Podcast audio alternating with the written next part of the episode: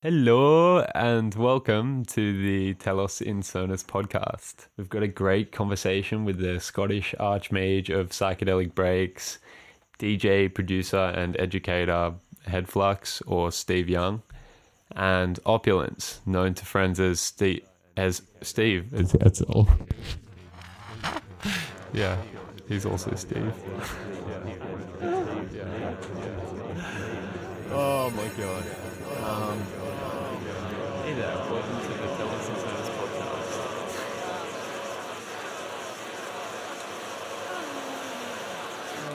We've got a great conversation with the Scottish Archmage of psychedelic breaks, DJ, producer, and educator Headflux or Steve Young, and Opulence, known to friends as Andy Freest, who is a DJ and educator alongside Steve in their company Audio Alchemy, an electronic music production retreat, workflow methodology, label, and online community. So I'm really, really stoked to be able to talk with these guys. Um, I've already learned a lot from Steve and Andy, having gone to one of their retreats and having my fucking mind blown just by the entire experience as a whole. Um, I'm really grateful to be able to ask them a bit more about where they're coming from and explain a bit about what they're doing. Uh, so, yeah, let's get to the podcast. Today, I'm speaking with Steve Young and Andy Freest producers, DJs, and educators living on the Big Island, Hawaii.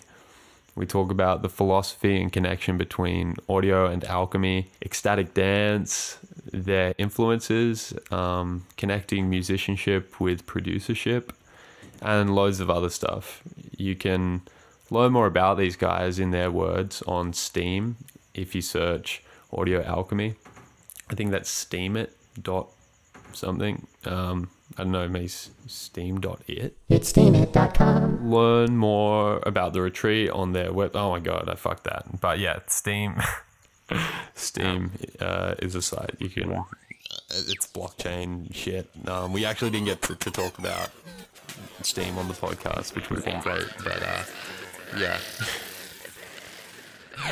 um, you can learn more about the retreat on their website, audioalchemy.io, and find them on Facebook under the same name.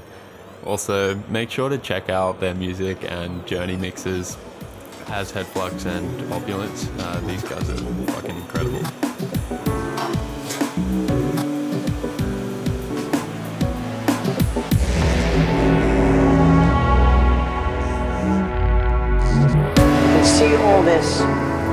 Watch it before your eyes. Everything owes its existence solely and completely to sound.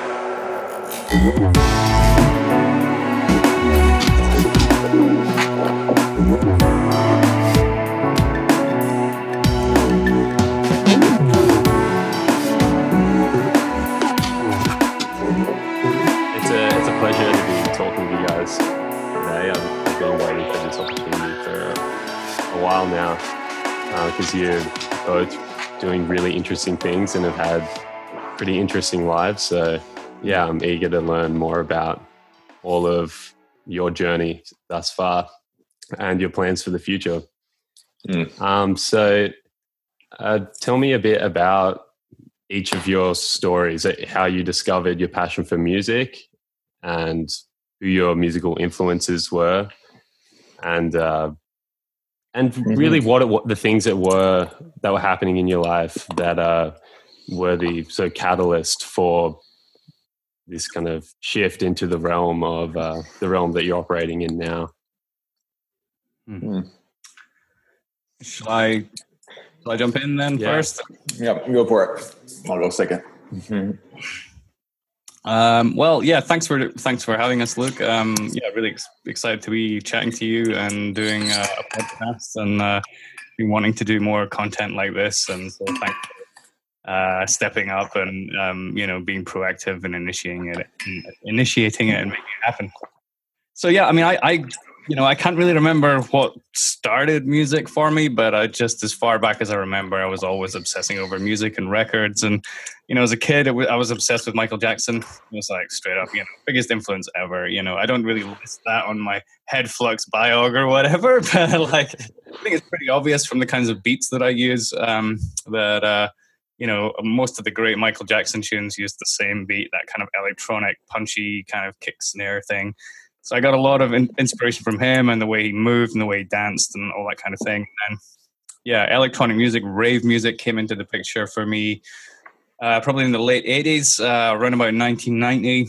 Um, got some tapes, you know, some pirated tapes of like old like rave mixes, like Carl Cox and people like this. And of course, just instantly loved the kind of, you know, the th- thrashing beats and the electronic noises and, you know, all this kind of thing. And then that just kicked off real, a real obsession with that. I got I got a computer when I, uh, in about 1992. I got an Amiga and uh, started uh, learning how to make computer game style music on that. You know, like using like trackers and uh, Mm-hmm. hex code and all that kind of stuff. So that's when I first started getting into, like make, making all that, and then yeah, I did that for a few years, and then around about 1996, I got my first PC, and that's when I started getting into Cubase. Um, and uh, and then yeah, was but through that went through to like about 2005 when I got I got into Ableton Live, um, and that was really the production journey. But um, yeah, the DJ journey just started very young. I was uh, you know when I was in primary school, I would make mixtapes for people. You know, just putting tracks back to back onto a, a tape, like both sides of a tape, and you know giving people like compilations and things. And then, yeah, by age 12, I got some vinyl decks and, uh, you know, started uh, spinning school discos and, yeah, you know, all kinds of uh, things. I was like always the guy like bringing like new music to school. Like, I'm pretty sure I got everyone into drum and bass in my school, uh, hardcore. And, yeah, always just seeking out fresh sounds and, and bringing it to the people. That's like, yeah, it's like the longest running thread in, in my life, really. Um, yeah and so it took me until i was about 32 before i realized i actually ought to just do this for a living Okay. uh, yeah that's the that's the short version anyway And doing the DJing for a living, that was the idea first before uh, producing and DJing your own tunes for a living, or did that happen sort of at the same time? Well yeah i think the producing sort of enabled it you know i i never really thought i could be like a D, just a dj for a living um i always knew that would need to be supported but then yeah when i started making tracks and seeing how just how much further like you know you know, you could have been trying, trying, you know, the, the name Headflux, I came up with that in like 2003 or so. And I was playing around London. I was like DJing like breaks and psytrance and stuff like that and doing the sort of psychedelic breaks thing. But it wasn't really until I released the first track in 2008 um, that I started getting bookings like far away, you know, like outside your hometown, outside your country, you know, that kind of thing. So, yeah, so I, I guess, you know, from that point of view, it was just like the, the production enabled me to you know do the do the whole thing as a as a lifestyle you know as a full-time lifestyle. But the djing was always where the money was coming from you know because I, I, I had no illusions about music sales i was like i'm not gonna i know i'm not gonna make i'm gonna have to just make this work yeah. through djing and doing other stuff you know sample packs and all that. So um yeah so it was it was really a labor a labor of love you know? I mean you're literally you know just you you- you're doing what you love like writing music is yeah you got to do it in your own time and you got to try and leverage that as much as possible um, with you know gigs and, and other opportunities that feed into what you're doing such as sound design or music making opportunities that might you know pay for you pay you or whatever so yeah um yeah that's the that's that's the essence of it really All right, Andy. Yeah. What's uh? Yeah, so music is I mean, it's funny listening to there's a few little nuggets of Steve's story that I haven't actually even I wasn't even quite aware of myself. So that's pretty awesome. Um that that uh there's a lot of uh similarities in our in our path. So my I guess my whole story begins um my first instrument was pots and pans when I was, uh, I think I wasn't even talking. So I was talking through drums before my voice. Um, and then when I was I want to say like four or something. I don't know, maybe a little later. Uh, I was put in piano lessons, and that was kind of like my first um, real sort of uh, endeavor of music.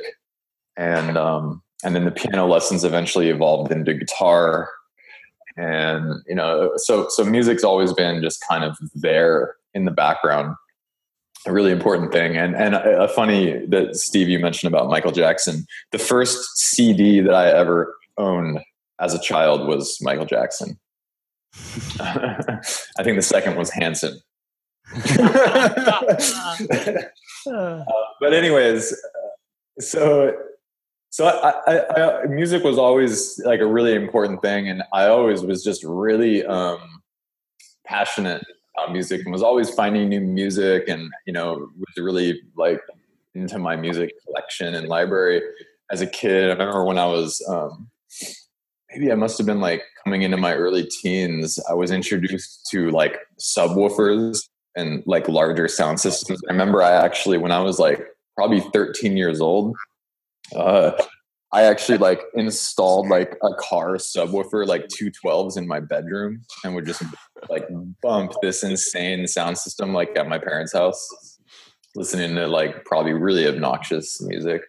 But uh so yeah, the music's always been been there. And I even remember when I was in, you know, like junior high school or or maybe it was high school and you know they get to the thing where you like have to like pick what you're going to be when you grow up or whatever. They they make you go through these exercises, and I, I remember really having it be like I, I, knew I wanted to go music direction, and you know the options for that were like, oh, you can be a recording engineer. I'm like, oh, that sounds kind of lame. You know, there wasn't um, they didn't have like electronic music producer on the on the list or DJ on the list. You know, um, but I knew like music industry, something about music industry. I, I just knew it, uh, but it, it didn't. Uh, there wasn't any like bit of clarity there, and at that time, I was actually um, working for my family uh, construction business, and I did that for like ten years, from like middle school all the way out until after I even graduated high school. Um, but I would say that like my everything kind of started coming into view around high school, and and it was certainly um, an effect of of like entheogens and psychedelics, and just kind of opening me up to the real, true power of music. I mean, mm. I, I always felt it. Everybody feels, everybody knows and feels music's powerful, right? It moves the world, right? Mm-hmm. Literally makes the world go round. But I remember, I mean, it was pretty specifically it was you know in high school is when i started getting into electronic music. Um, and then kind of leading up to that i even i went through so many phases of music.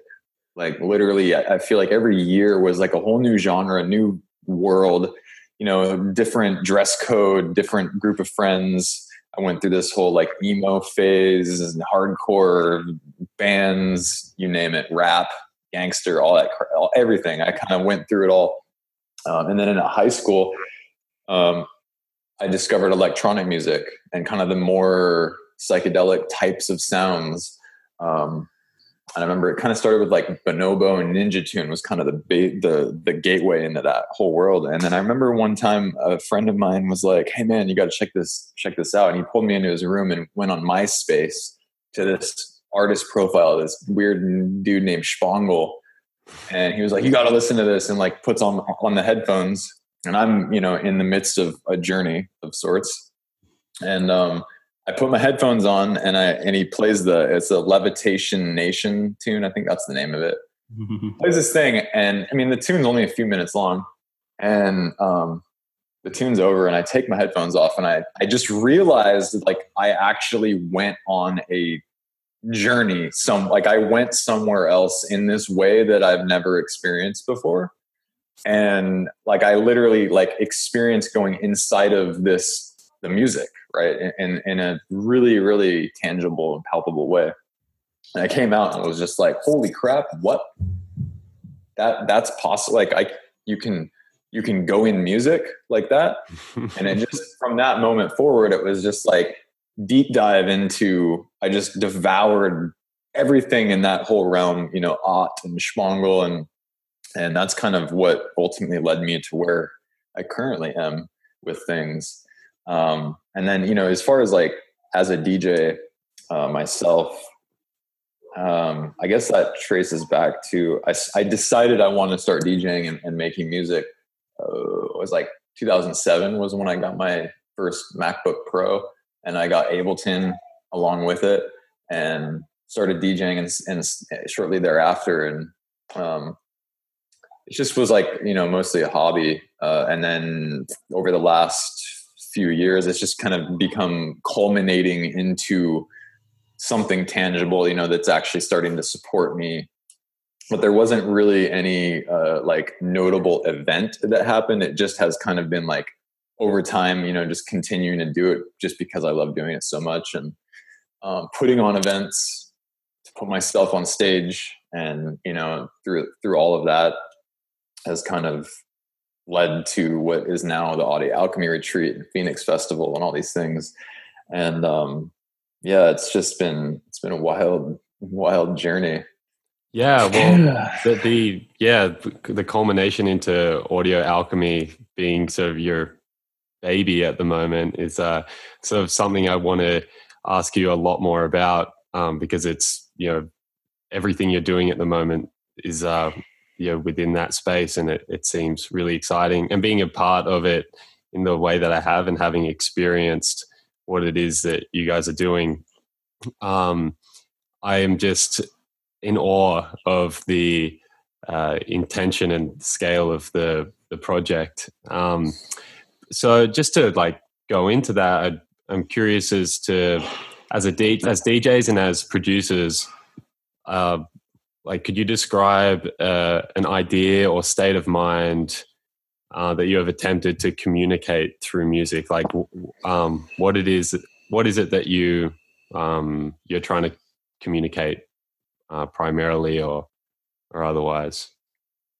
Yeah, I, mean, I, I can kind of uh, I'll start a little segue, and then I know Steve is going to have a lot to say on this too. I think for me personally, that experience of of Spong, listening to Shpongle and just having these experiences um, working with entheogens and then going on these journeys through the music and just seeing really the, the experiencing these this deep transformative power that it holds really just kind of led me to come to this belief that there's this opportunity to utilize music as a means of transformation and and I, mm. I have been well aware of the fact that our world is um, sort of like there's a bit, I guess there's a bit of a disease or, or a sort of global sickness. And I, I just kind of knew that music was going to be the, the curative element that, that can be, if, if, if utilized in the right way.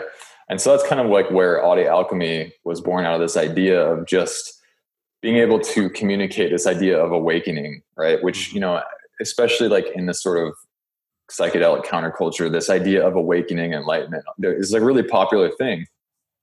Um, and the whole alchemy bit is is really where it all became possible. It became real. It, it's now it's not just this like vague idea or fantasy, and it's like yeah, hopefully 2012 will happen and the aliens will come save us. It's like oh, we actually have this practical scientific approach to do it to do the thing and so that's really what what audio alchemy been has been and is still now is just kind of grappling and reining in this science and coming and understanding it and learning it you know we're we teach it but we're also just students of it ourselves and so yeah that's that's really what it's about for us right now is just putting it into practical terms of like how do we actually initiate this kind of societal alchemy right yeah. So yeah, uh, bringing people into sort of transcendent states of mind.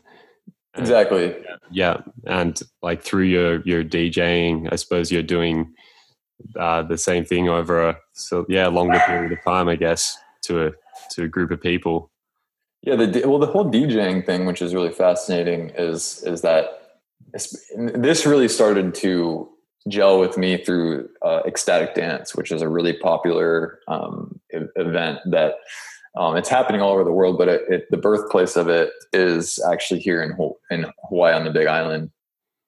And the whole point with that is instead of having these big, long, you know, multi-day events, it's just a weekly two-hour dance focused dance. There's no talking. There's one DJ, and the journey starts from literally you go from ambient to just full on, just raging it back to ambient. You know, in that little chunk of time.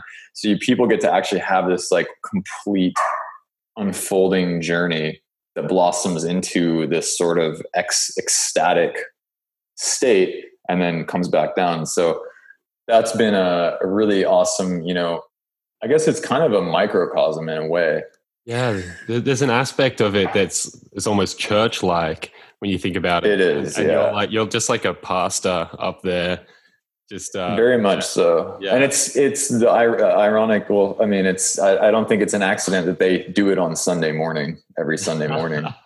so yeah, yeah. that's kind of kind of interesting.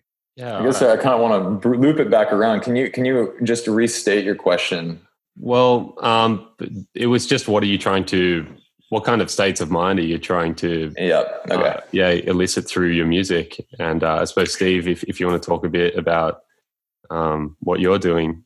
Yeah so, so, i mean the ecstatic dance thing is is is important. Say that's kind of been you know after like nearly 25 years of like playing shows in clubs and festivals and just you know parties and house parties and you know illegal raves and you know all this this whole thing like and I've only been doing ecstatic dances for the last two years, but um, it's a very humbling experience for a DJ, very different, you know, uh, very different vibe from like, you know, the general kind of like hustle of a nightclub or, or, or a house party or something, uh, or, or even a festival. Um, and it, it, it, it, I guess it's more, there's a, a there's a, a, greater trust put in the DJ and a greater surrender. There's this like people giving over their full attention, like no words, no f- cell phones, you know, no shoes. They're going into the dance floor and giving them full selves over to the DJ, and they want to be taken really far, you know, in that period, in that mm. period of time. Um, and there's something very therapeutic about it, um, and. Uh, um, you know the focus is on healing more than entertainment you know which you know again coming from a club uh, club oriented i mean people would have of course profound experiences in clubs but you know the general sort of format is one of like you know it's it's sort of city entertainment you know it's like you know you go in you buy your drink and you you know you stand and drink your beer and move around while the music plays and all that. It's kind of like and then you go and you know go for a meal or you know going to break. It's just just like a, a part of this kind of like cycle of entertainment but with the with the ecstatic dance there's just like this you know people are coming there and they want to feel healed you know they want to leave feeling transformed and like you know it's not a it's not an entertainment. It's not a like let's do all the drugs and drink all the booze kind of situation. It's like let's transform our emotional states through the medium of dance and, and music you know? And uh,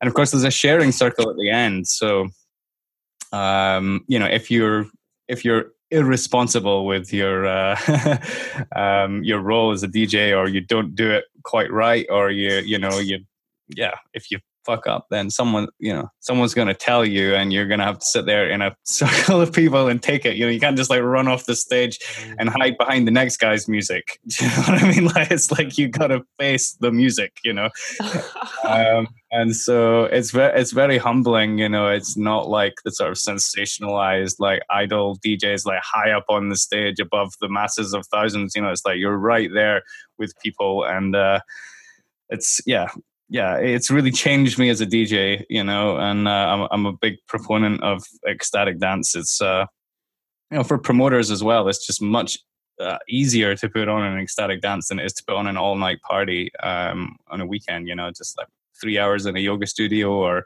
you know, anywhere, you know, you can get three hours and play some music and just get people to dance. Yeah. Yeah yeah no need for security no need for like you know a license to sell beverages it's, yeah, it's just it's another it's a great outlet for djs as well you know and uh, another opportunity for djs like midweek you know midweek opportunities for djs or sunday mornings or whatever mm.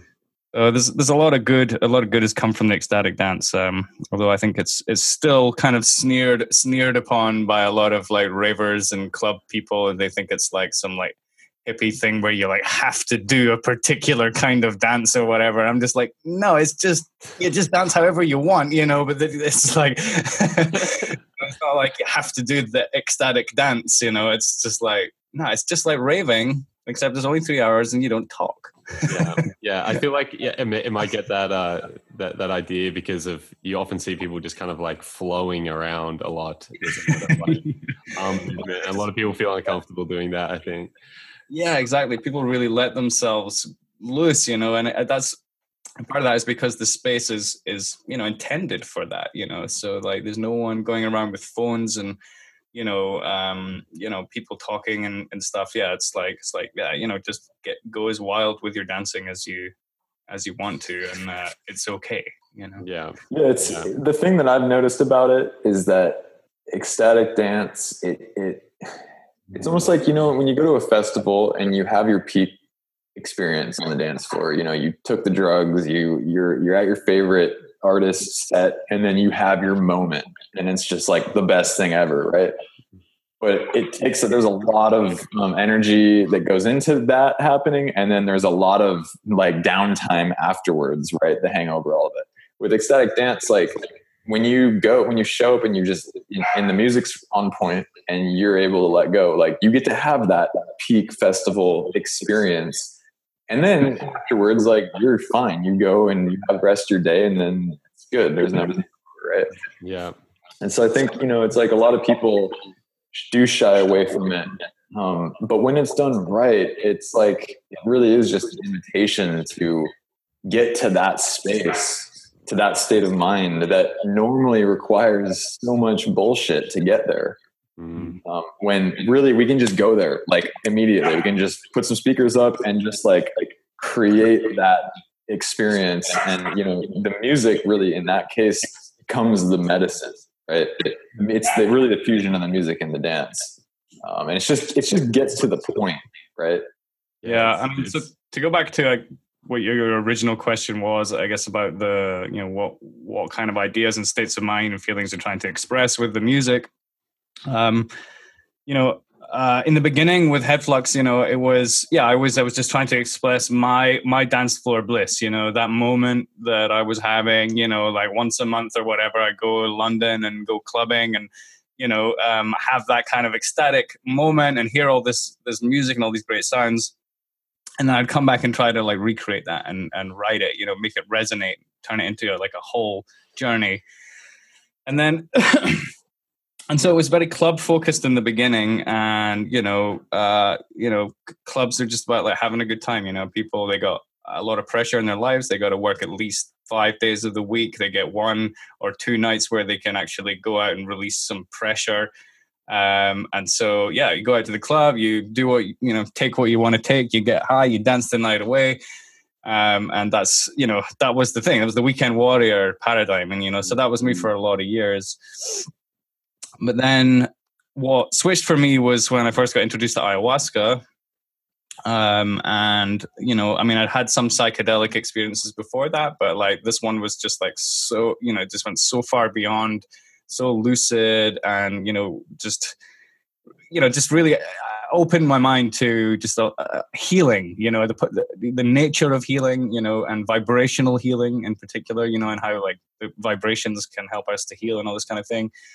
Um, and so I became really interested in that and in shamanism. And then what I noticed was that like people started talking about healing to me all the time, like in, in relation to my music. So like whereas before when I was just like in the weekend warrior, like clubbing paradigm, the language people would use to talk about the music was very different to like after the healing thing then it all shifted and now suddenly people were talking about like healing experiences they were having while listening to the music you know healing experiences on the dance floor you know, um, and I'm like, well, this is this is really weird. It's like I'm I'm getting into healing at the moment. I'm researching this, and now everyone's like talking about how the music's helping them to heal.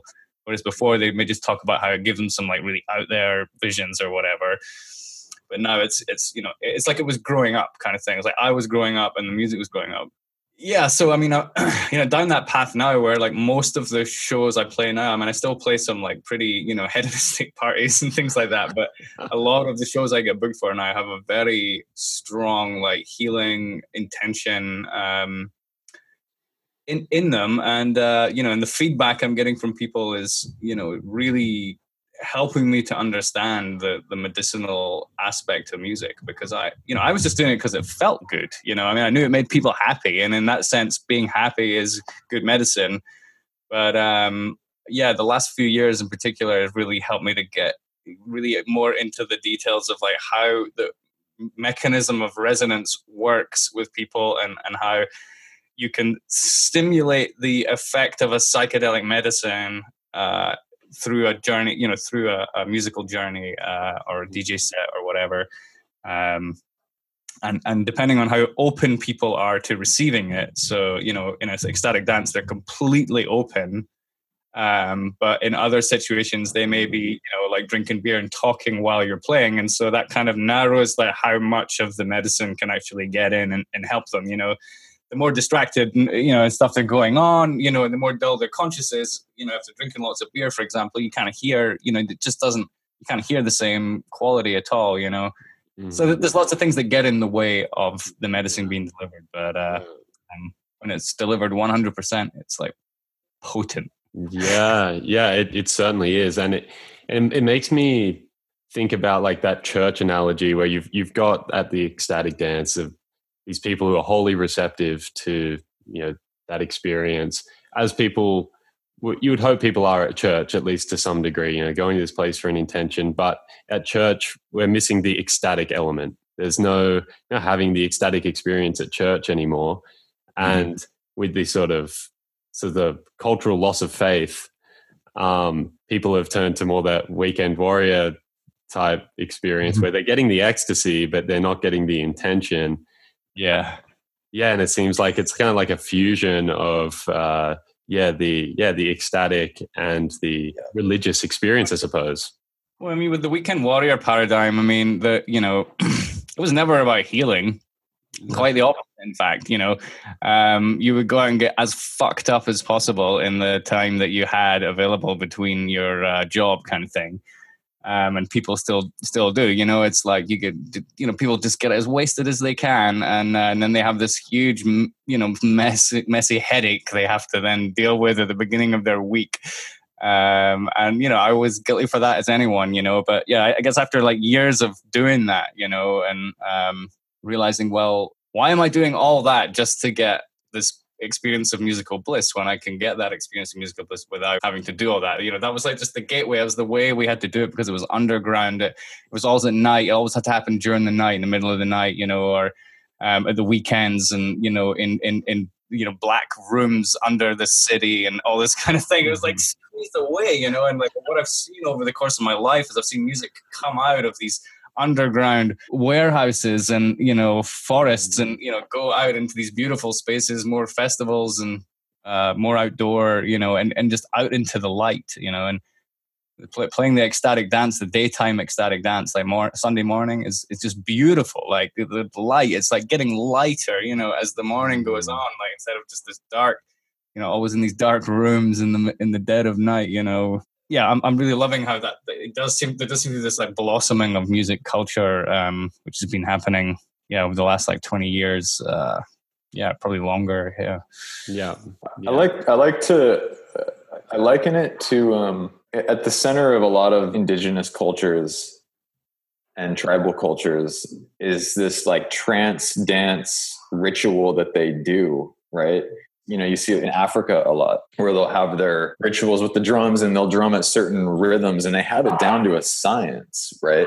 Where mm-hmm. all together as a village like they they make it part of their life to access these higher states of consciousness together because it builds community and it, it allows them to connect on a higher sort of substrate or level. Yeah. Um, and I, I kind of i think of festival culture and you know nightclub culture and and specifically ecstatic dance is a sort of um, rekindling of that sort of sort of way of life but what, what i've found is that the ecstatic dance is like much more ritualized than just like going to a club because you feel like going to a club. It's like the thing with ecstatic dance, which is really fascinating, is that especially out here, it's it's every Sunday, and it's been like that for the last almost like 15 years. And it's like you see the same people every time, and there's always new people, but like it is a ritual, like a weekly thing that that people just like count on it, right? Mm-hmm. It's just like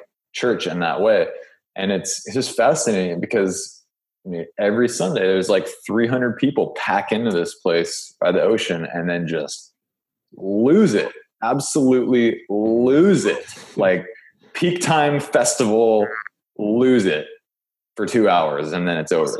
More than you see people at festivals. I, you know, I think people actually are more loose and more expressive, you know, in an ecstatic dance environment than even at a festival. You know, um, yeah, for the the size of it and everything, it's just like people really, really go to town with it. And and the regulars, of course, the people who come more and they're more experienced and they've loosened up more and they have more moves and means of expression. They just oh, the way people move it, but it blows my mind. Tear it up. It's great.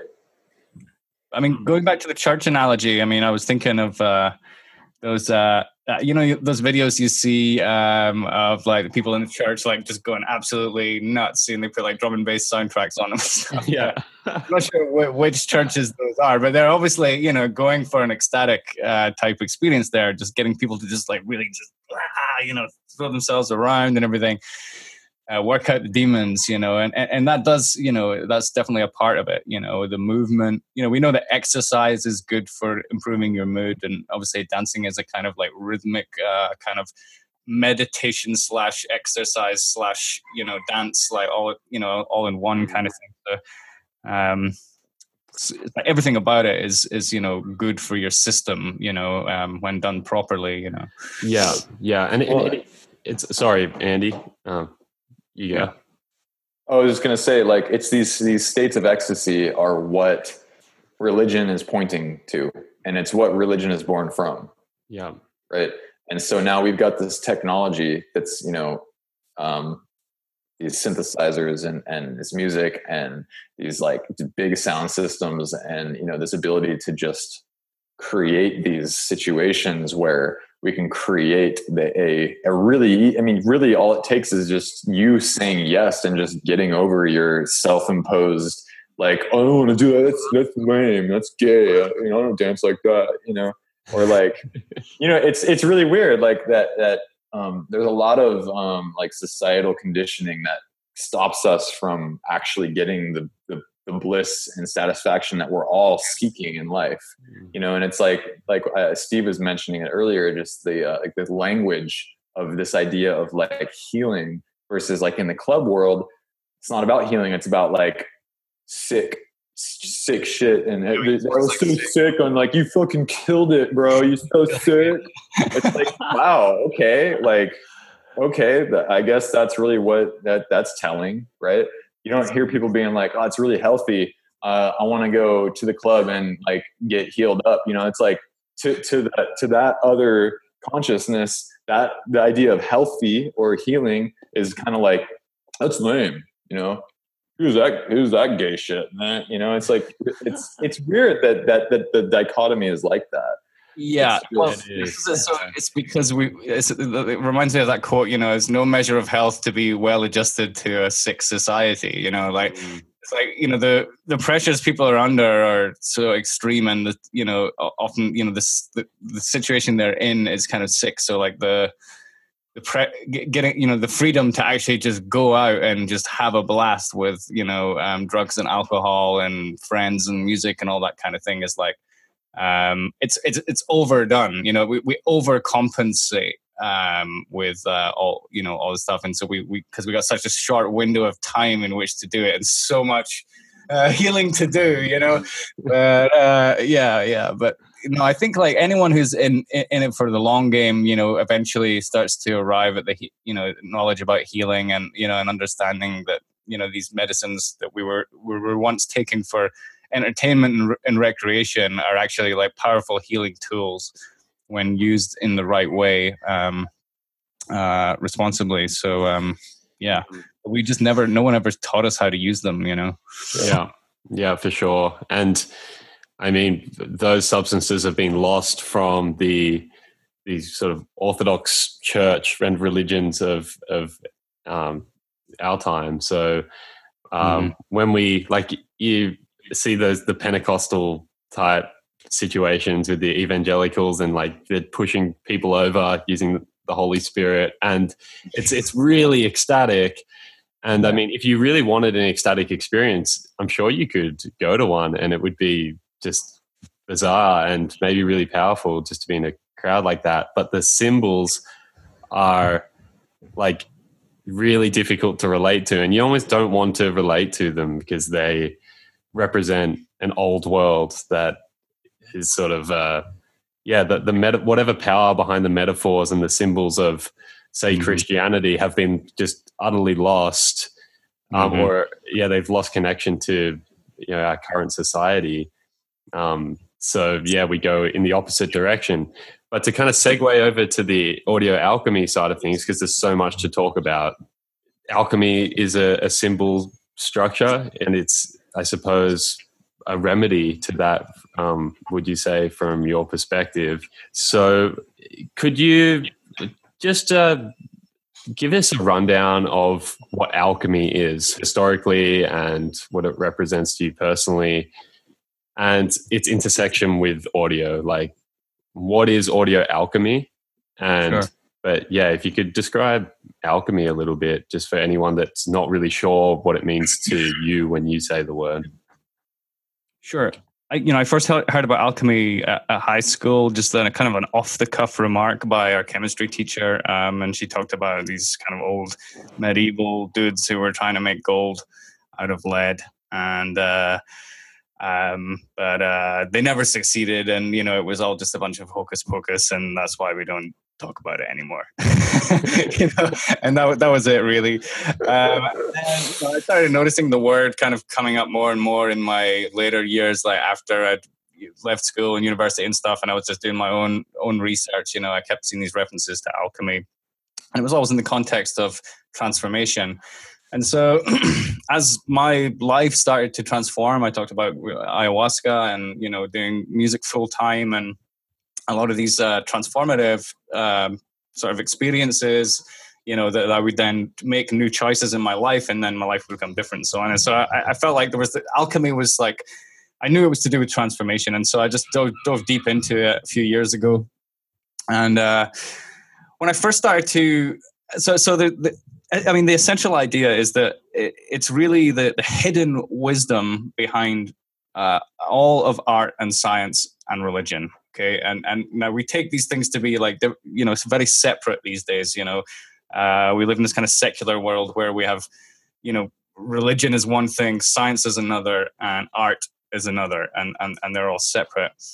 Um, but as we go back in time, we see that you know all the best art was religiously inspired. You know, um, and uh, and you know science was you know not a you know now science has become associated with this kind of atheistic belief that there's no god and everything's matter but like it wasn't that before. It was just a method of working you know? So magicians were scientists you know? Alchemists were scientists. Like they were people who were you know testing reality and coming up with theories and creating things you know? They were they were not just accepting the situation they were in they were working to change it using knowledge um, and that's really the essence of science you know although it's you know mm-hmm. become this kind of dogma now where it's like it's supposedly in conflict with religion and you know it, it's I, I, I see them all as being really unified and, and alchemy's really helped me to see that so the reason alchemy ties them all together is because it's concerned with the transformation of energy and um, you know all all creation and and all science all art and all spiritual development is transformation of energy at, at its core you know whether it's external energies like the elements and the you know um, our computers and our instruments and uh, the things that we can you know the tools and resources we have in the external world or whether it's our consciousness and our thoughts uh, and our feelings and uh, things in the inside world that we need to transform, such as in the case of religion. But either way, we, we have to take what is there and um, transform it into something more desirable or uh, of a higher utility and usefulness in the world. And and, and really that's what what I see alchemy as a, at its core. So it's yeah, it's like using using knowledge to transform our situation into into a better one. You know, but not just better for us, but better for everybody. You know, more harmonic, more useful, and um, you know, we see like just in a, a simple kind of like everyday example of alchemy. So like everything is is doing alchemy. Everything that is living is doing alchemy because they're taking in one form of energy in, they're processing it and transmuting it and putting another form of energy out. You know, so like a, a, a cow, for example, a cattle, you know, is eating grass, which is an abundant, you know, resource. It is useful, but the cow then eats the grass and produces manure and, and then the manure is like has a higher utility and enables like more growth than the grass itself you know? It's like mm. everything is doing something like that you know? It's like taking in some raw abundant material and processing into something with a higher utility higher harmony or uh, you know higher usefulness. Mm. um, and, and so i believe that's what alchemy is and i believe that's what artists do you know? That's what motivates us you know? We you know whether whether it's music or or sculpture or or anything like that, um, painting. You know, we we see. Uh, what Terence McKenna said is it's the redemption of spirit from matter. So, so we we have this idea internal, this spiritual thing that we want to express into matter in some way, and uh, yeah, that is really the the essence of alchemy. So so yeah, I came to this realization that like artists are basically just alchemists in disguise. Um, and uh, the reason they're in disguise is they don't even know they're alchemists because the school system and the you know the the system we've been brought up in does not acknowledge these ancient views anymore and, and just kind of dismisses them as superstition. But uh, I, I, my research has just shown that it could not be further from the truth. Like it's it's the, it doesn't mean we need to dismiss modern knowledge, but we need both of it. We need both the old mm-hmm. world views and the modern views together. Um, so, could you explain a bit about that, whatever that process is, that process of transformation, and how you apply it to music in the, the form of audio alchemy? Like, what are you doing when you're doing audio alchemy? Um, are you still doing audio alchemy whether you know it or not or what are you doing differently and how does that uh, connect to the ancient practice of alchemy? Mm, good question yeah. Well there's a, a, question of like bringing knowledge to the table. So you know actually doing your art uh, with a, an intention of uh, you know encoding or expressing or you know in some way kind of putting knowledge into art. Um, so uh, yeah, so in in the way we break it down for audio alchemy is we use the seven operations. Okay, so there's famously seven operations, primary operations in alchemy, um, which are processes of transformation. I won't go through them all, but you know, just the first couple are a good example. So, like the calcination process, which is this kind of is represented as burning and heating something and reducing it to ashes has a more general application as like you know a- any way of like taking impurities out using a process of fire you know and reducing it to just the, the bit that you want the bit that you want to work with you know. So like when it comes to music that's about taking your instruments and you know whatever whatever sound making things you have whether it's your computer and your speakers or your plugins your instruments your voice or whatever and tuning it and calibrating it to um to be uh, you know a music making thing you know um, and uh, so sound design you know tuning your instrument designing your sound setting up your studio you know getting your acoustics right. All this stuff is calcination or calibration um, and it's really the first stage of alchemy and you know you can't hope to create anything if you're not well prepared you know so essentially it goes on like this you know it goes through seven goes through seven steps which uh, they're generally communicated in the language of chemistry, but they were taken by like Carl Jung, and he saw correspondences between the chemical processes and psychological processes. Mm-hmm. Um, and then, yeah, so then once I could see how a chemical process is also a psychological process, then it was very easy to see how it's also a, a process of art. Mm-hmm. You know, and, and it applies to music and sculpture and painting and all that kind of thing. So my passion and love is music and and so I, I applied it to music and that's been my thing and you know that that's yeah what i'm doing but it's it can very well be taken the seven steps of alchemy are universal processes of transformation that can be taken and applied to any transformative process or creative process mm-hmm.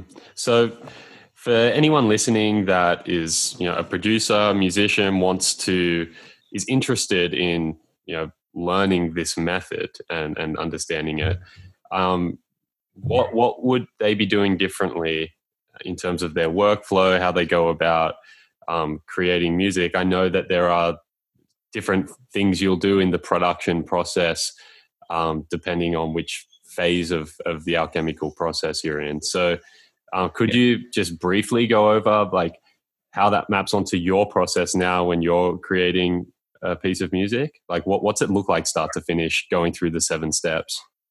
Well, I think what, what we've noticed with uh, you know working with you know students and you know just musicians and uh, computer geeks and all that is that there's generally a bit of a spectrum when it comes to making electronic music. There's people who are you know classically trained or you know trained with an instrument uh, like piano or guitar or something, um, but uh, maybe not so hot on computers because you know they spend more time playing an instrument than sitting on a computer and then there's people who are like really well knowledgeable with computers and numbers, but haven't really had all that much time playing an instrument. Um, and, uh, and and and then you see uh, uh, uh, how that then affects the workflow of the individual. Because a musician, you know, a musician and a producer, as I said, the difference between a musician and a producer is a musician plays music, but a, producer makes products. Yeah, as like literally makes a product. Yeah, so um, so a musician needs a producer if he wants his music to be a product that other people can consume. Mm-hmm. Um, uh, but a producer needs a musician if he wants like real musical dynamics in his productions. Yeah. yeah. So you know, but but of course we're we're now at a point where like we're all one. Yeah. So like you're you're you got to be all the same guy. You don't have to be. You can have partners, but you know, essentially that's the way I, I have been working. So I've so so the guy who's very musical but not very nerdy he'll be like doing lots of jams and lots of recordings of himself jamming but is not, not really able to edit it and produce it and make it sound like a actual like professional piece of music. You know that can be a, just a common problem. Whereas the producer can make like heaps of cool sound effects and beats and you know put them all together and edit hell of them which you know is how i started doing it and probably yourself um, and uh, but is rarely actually playing anything. you know, they're just like. Uh, there's a friend of mine, uh, my friend Torrin said, you know, basically like typing your music into existence, you know, programming it into existence. So, so with the audio alchemy, we help to, we, we you know, we want to help people at both those ends of the spectrum. So, like, help um, the computer nerds to like set up their controllers in really musical ways so that they can play it like a musician would play an instrument, and then also helping musicians to actually really embrace and, and, get creative with the, the editing and the production side of things, um, you know, which are like the later stages, so that they can be just as creative with editing and production as they are with their musical instruments, you know. So, so those are the kind of the two, uh, yeah, two polarities there, like how people learn, how people approach it, and you know, everyone's obviously got their own methods w- within that. But um, so uh, yeah, I'd say so for yeah just just to wrap up quickly then. So for someone who's you know producing with lots of sound effects um you know like for them I, you know i would recommend they start actually making more patches like actually like you know programming patches with velocity sensitivity and mod wheel sensitivity and aftertouch and pitch bend and really like building an instrument using their controller and patches rather than just using sound effects and editing. Mm-hmm. i'd say that would expand that out. And for the musician who's recording themselves a lot, you know, yeah, they're, you know, they have to like start diving into like the production and, you know, the editing side of things. And, you know, that's kind of where their, their, um, uncomfortable zone is. Do you know what I mean? So like, yeah, it's, it's just help, helping make that. So the seven steps basically cover the whole thing from the building of the instrument all the way to the creation of the final product. Um, and, uh, and so you get to know where you are and what bits you need to focus on um, or what bits you're good at and what bits you should delegate or get other people to do. You might want to get someone else to mix your track or someone else to master it or some you know whatever you know it's mm-hmm. in particular seven steps you have seven people working on each, Each step. you know. One guy builds the instrument another guy plays it another guy records it another guy writes the composition another guy does the mix down another guy does the mastering another guy does the editing you know i mean that's probably the way it Yeah. would have worked in, in the old days maybe you know Yeah. Um, about the correspondences of astrology and alchemy, I, I'm just curious how they all map onto each other. Where do you find those connections? So, like, is there a material connection between these correspondences at like an elemental level, or is it, as you, you kind of said, something like uh, like morphic resonance, that sort of thing? Everything has its own like kind of harmonic blueprint that resonates with other things in the universe. But is Yeah. there anything you can say about the forms and how they're connected? Like, say, lead and Jupiter, was it, or uh, or Saturn? yeah Saturn. yeah And, and yeah, why are these things connected?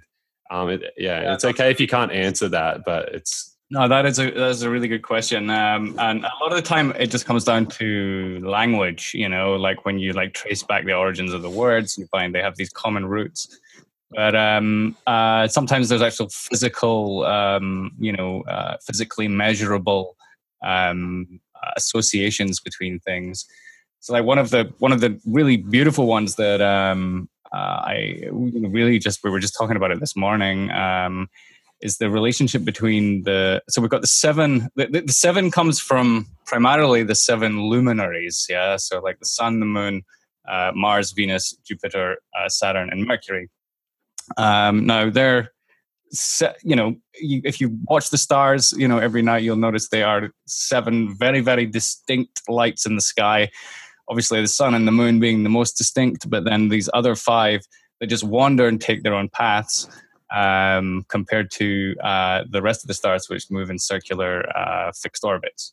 So that was really, you know, and, and the word planet, I believe, comes from the Greek word meaning wanderer. Yeah. So it was really given these kind of wandering lights in the sky.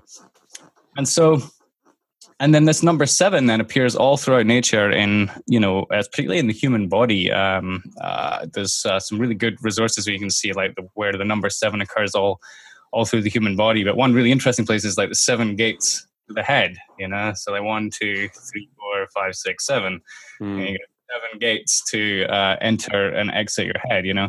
Um, but there's all these like sevens in the brain and in the ear and in the eyes and all this kind of thing. And so w- what it seems to suggest is that there's this there's this underlying field of symbolism and numbers and uh, and letters, you know, that um, is expressed in many different ways. So wherever the the number seven is expressed in a natural system, you know, it's and it's resonant with anything else which is also has that sevenness built into it. So hmm um, so with the wandering bodies, they are, you know, I mean, there's obviously lots of theories about what they are, um, but from a, a, a directly observational point of view, they are lights, and um, you know, they they project light in our direction.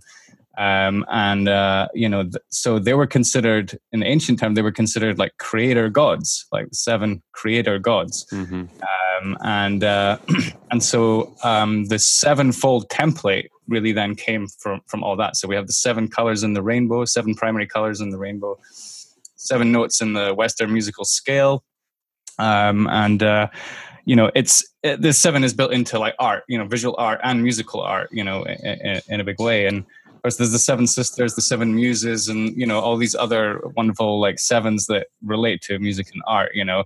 Um, yeah. Did you have something you want to add there? Oh, it was it's a bit silly, but I, it's something I remember in primary school when kids had to pick a number between one and ten. Seven was always the most popular number. It was like the just it was the perfect ratio away from five, like right in the middle. It was yeah. I, someone needs to test that. I don't know if that's like being scientifically proven that seven is people's favorite number between one and ten, but I hear it all the time. Interesting. Yeah. I mean, like, and, and like uh, slot machines, or what, what do you call them in Australia? Uh, seven. or something you call them? Pokies. Pokies, yeah. Yeah. Yeah. It was like, it would be like three sevens was like the lucky, you know, if you Yeah. get money, like three sevens, like lucky number seven. Yeah. There is definitely something about the number seven. And, um, uh, yeah, I mean, obviously this is podcast, but there's stuff online where you can see like where it appears and um, it's very interesting. So the, these numbers, but, they have a kind of an archetypal quality, you know. So seven appears in lots of artistic endeavors, you know, and and um, things to do with the qualities of things, you know, like the quality of light, you know, like seven colors, you know, the quality of sound, seven tones, all this kind of thing.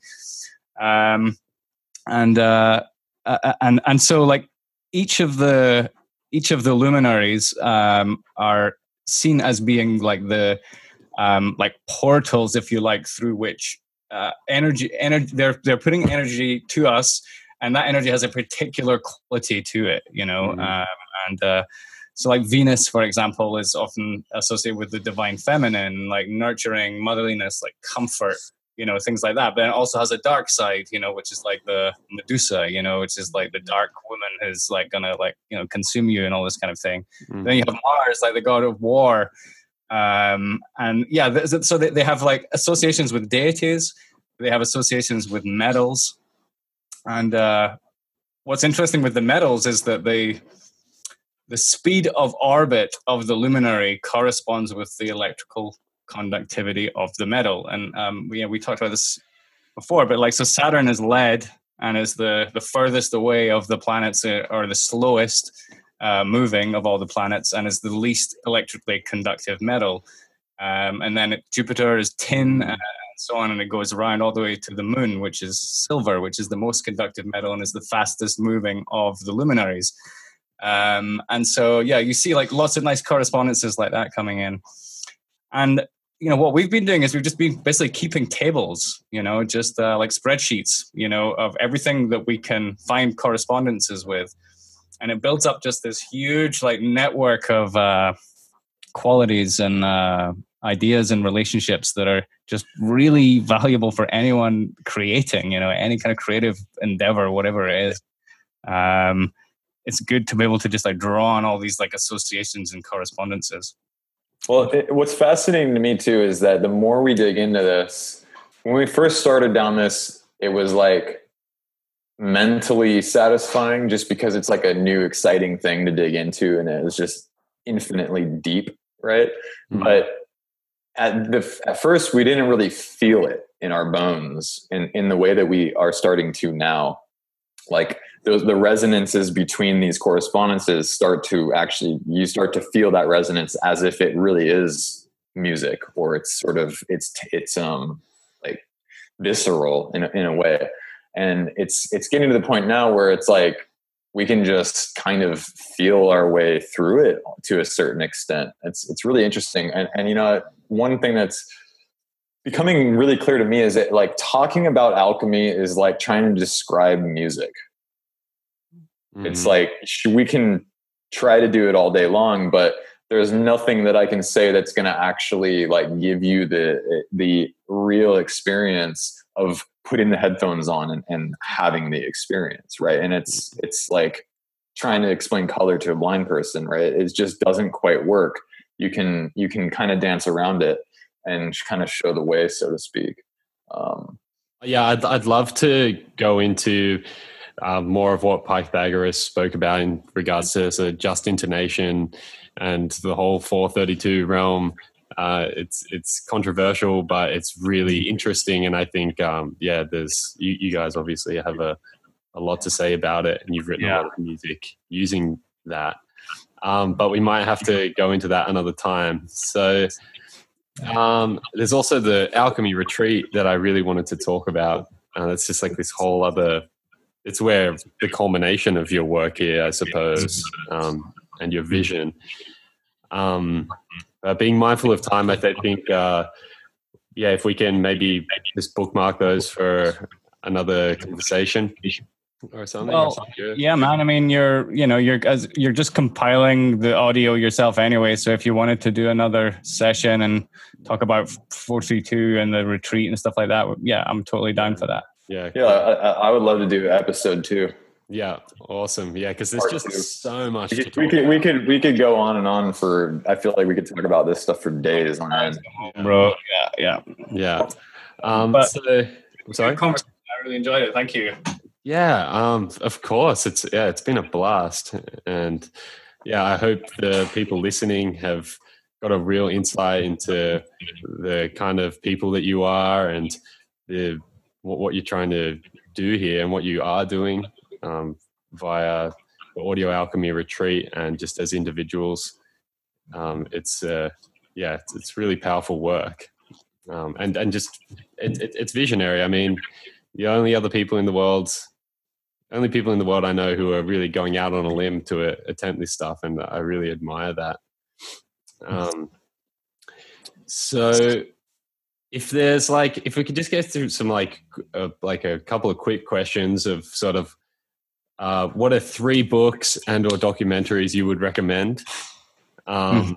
you could just try and think of those quickly and um, maybe if you could step into a hyperbolic time chamber which is like a, a device in dragon ball z um, it's basically time dilation times a million and just work on any style of music, a technique, instrument, or just anything in life, something that you just haven't had the time for, but you could just lock yourself into, you know, a thousand years in the next five minutes. Uh, what would what would that be?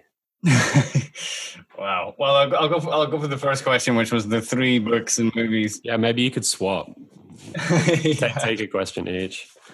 So yeah, I'll go with uh, the Secret Teachings of All Ages by Manly P. Hall. Um, yeah, just uh, you want to get clued up on uh, all the stuff they don't teach you in school about history, um, you know, um, upon magic and um, you know the, the, the secret teachings. You know, I mean, there's just a huge amount of secret knowledge that is it's there, you know, but it's just you have to seek it you know? It's like uh it's it's just always going to be secret. It's never going to be like on the tv on netflix or whatever. So yeah secret teachings of all ages a really great way to a great primer into all of that.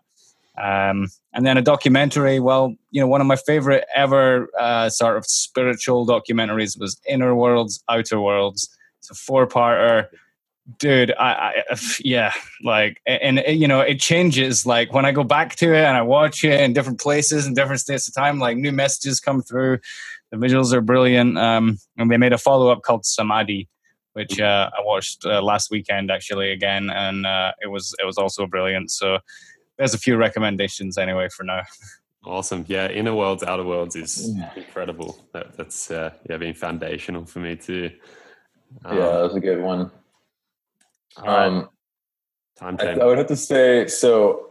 As far as uh, my book pick goes, I'm gonna have to say Manly P. Hall again, but his other one of his other books. Um, there's actually two that are just were really just profound and so simple, like so short and simple that the, the one that I've just really vibed with is called The Secret Destiny of America. Mm. Um, by Manly P. Hall. And then his other book of The Lost Keys of Freemasonry was also just on the topic of alchemy and all this stuff. It's just both of those books are just so simple and just to the point, and it just really resonates on a super deep level with me. Um, the book that I'm an audiobook I'm listening to right now, which has also just been like super fun to listen to and just really on point, is called The Subtle Art of Not Giving a Fuck. I highly recommend checking that one out. It's really, really, really good. Um, it's not it's not how it sounds. It's more better. Yeah, yeah. I saw it and sort of I've been skirting around it the last couple of weeks. And that's I, that's been like me for like the last couple of years with it. I keep seeing it over and over, and I finally was just like, I gotta I gotta check this out. And it's been so so entertaining and just really really on point and really deep and philosophical. Um, so Awesome. Um, uh, so if you could step into a time chamber, there is yeah no time. The next thousand, you, you spend a thousand years in the next five minutes. So wait, say, say that again. So you can go into it. Uh, Steve's talking. I can't hear him. He's been okay. Um, uh, you you step into a chamber where uh-huh. the five minutes in real Earth time becomes a thousand uh, years it, it could be any amount of years. Basically, you could just practice something infinite for as long as you liked, and then you can just step back into reality this, the the moment after you uh, you stepped in. Sounds a lot like DMT. yeah. Think about you could you could go in there and do lots of DMT. Um, so wait, uh, so I, I guess I'm not quite understanding the question. Something you Uh, want to practice or work on. that You don't feel like you yeah, I would say a thousand years of practicing alchemy, and then come back and be able to. to just like wave my hand and um, turn everything around me into perfection. okay, so you just want to be yeah become a, a magician, a true sorcerer. I like it. That's pretty much. Yeah, I'm just thinking. I, I would just read books. Yeah, I read books. Yeah, I get everything as well read as I can, and then check back in again. You know, um, uh, yeah. I don't know. Maybe uh, do more than that. But yeah, I, you know, I love the knowledge, man. You know, I love the mysteries. I just love. Uh, uh, you know, I love big words and big concepts, and you know, just um, yeah, like that's it's always been a thing that's driven me, and uh, um, yeah, you know, I know. I mean, particularly looking at like that book, The Secret Teachings of All Ages, it's, it's a huge book, you know, and like, um, you know, I've never even read the Bible. You know, I mean, I'm not, you know, it's like you know one of the oldest, most famous books in the world. I've never read it, you know, and there's just so much out there that uh, I haven't read. I'm probably never going to be able to read. Um, you know, um, yeah, I think if I took some time out of time, Yeah, Yeah, I, some good think- books. yeah, that's probably I, That's I great. would I'd probably have to do the same. I'd be reading a lot of books.